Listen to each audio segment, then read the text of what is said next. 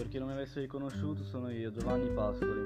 Come molti di voi sanno sono nato in Romagna, più precisamente a San Mauro. Nel lontano 1855 ho avuto una vita abbastanza travagliata, fatta di gioie e di sofferenze. Il primo dolore arrivò a 12 anni, quando una delle persone a noi sconosciute decisero che la vita di mio padre doveva terminare quel maledetto 10 agosto. Io e la mia famiglia perdemmo quelle condizioni di benessere tanto ricercata di cui godevamo e negli anni successivi perdemmo anche una delle mie sorelle e i miei due fratelli. Decisi di continuare i miei studi a Firenze e poi a Bologna, dove iniziai a frequentare ad alcune associazioni socialiste. Venni arrestato una volta nel 1879, se non mi sbaglio fu una sensazione orribile, infatti decisi di staccarmi immediatamente. Mi sono laureato in lettere e iniziai a insegnare greco e latino in diverse città. Fui sempre appassionato alla scrittura degli anni successivi, pubblicai le mie prime raccolte. Partecipai anche ai concorsi di poesia latina ad Amsterdam vincendo esattamente 13 medaglie d'oro.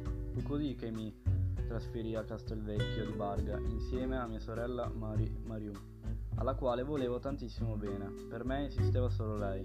La mia vita d'autore continuai a pubblicare altre opere poetiche, dove ottenni molti riconoscimenti per la mia bravura, andando ad insegnare letteratura italiana a Bologna.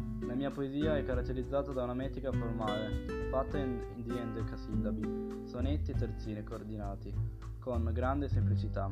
La forma è classica esternamente, ma grazie alla mia passione per le letture scientifiche e di grande impatto alla mia precisione sul lessico in campo botanico e zoologico. Rinnovai la poesia toccando temi che fino ad allora furono trascurati dai miei colleghi, tras- trasmettendo il piacere delle semplici cose ed usando la sensibilità infantile che tutti noi abbiamo dentro. Ora vi leggerò una delle mie opere preferite per agosto. San Lorenzo, lo, io lo so perché tanto di stelle per l'aria tranquilla arde cade, perché si gran pianto nel concavo cielo spavilla. Ritornava una rondine al letto, l'uccidero cade tra spini. Ella aveva nel becco un insetto, la cena dei suoi rondinini.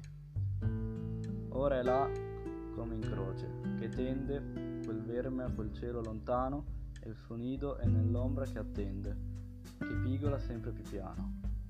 Anche un uomo tornava al suo nido, l'uccidero disse perdono, e restò negli aperti occhi un grido, portava due bambole in dono, ora là nella casa romita. Lo, aspe- lo aspettano, aspettano invano, egli immobile, attonito, additta.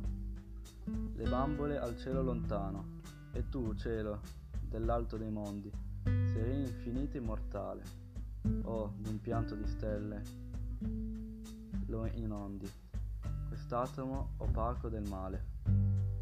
La poesia si compone di sei strofe di quattro versi ognuna. I versi sono decasillabi e no, novenari. Le rime seguono lo schema alternato. Dal punto di vista del senso e del contenuto, la prima strofa si lega all'ultima, mentre le strofe centrali si dividono in due ded- dedicate alla rondine, a due, a due a mio padre. La prima strofa crea un senso di aspettativa, di una rivelazione che avverrà nell'ultima strofa e che ci consegna un nuovo senso della notte di San Lorenzo e delle sue stelle cadenti, mentre la prima e l'ultima strofa di Ferragosto sono riflessivi nelle strofe centrali, il tono si, si fa narrativa e il poeta racconta due episodi che, seppur carichi di significati e riferimenti, si presentano prima di tutto come racconti di due eventi tragici. Le figure retoriche le possiamo trovare nella personificazione che consiste nel rivolgersi in modo diretto e attribuire azioni umane a cose astratte o inanimate e dell'utilizzo delle similitudini. Questa poesia ha un carattere molto autobiografico perché racconta esattamente nell'esperienza che mi ha insegnato di più nella mia vita, la morte di mio padre. Un saluto a tutti da Giovanni Pascoli.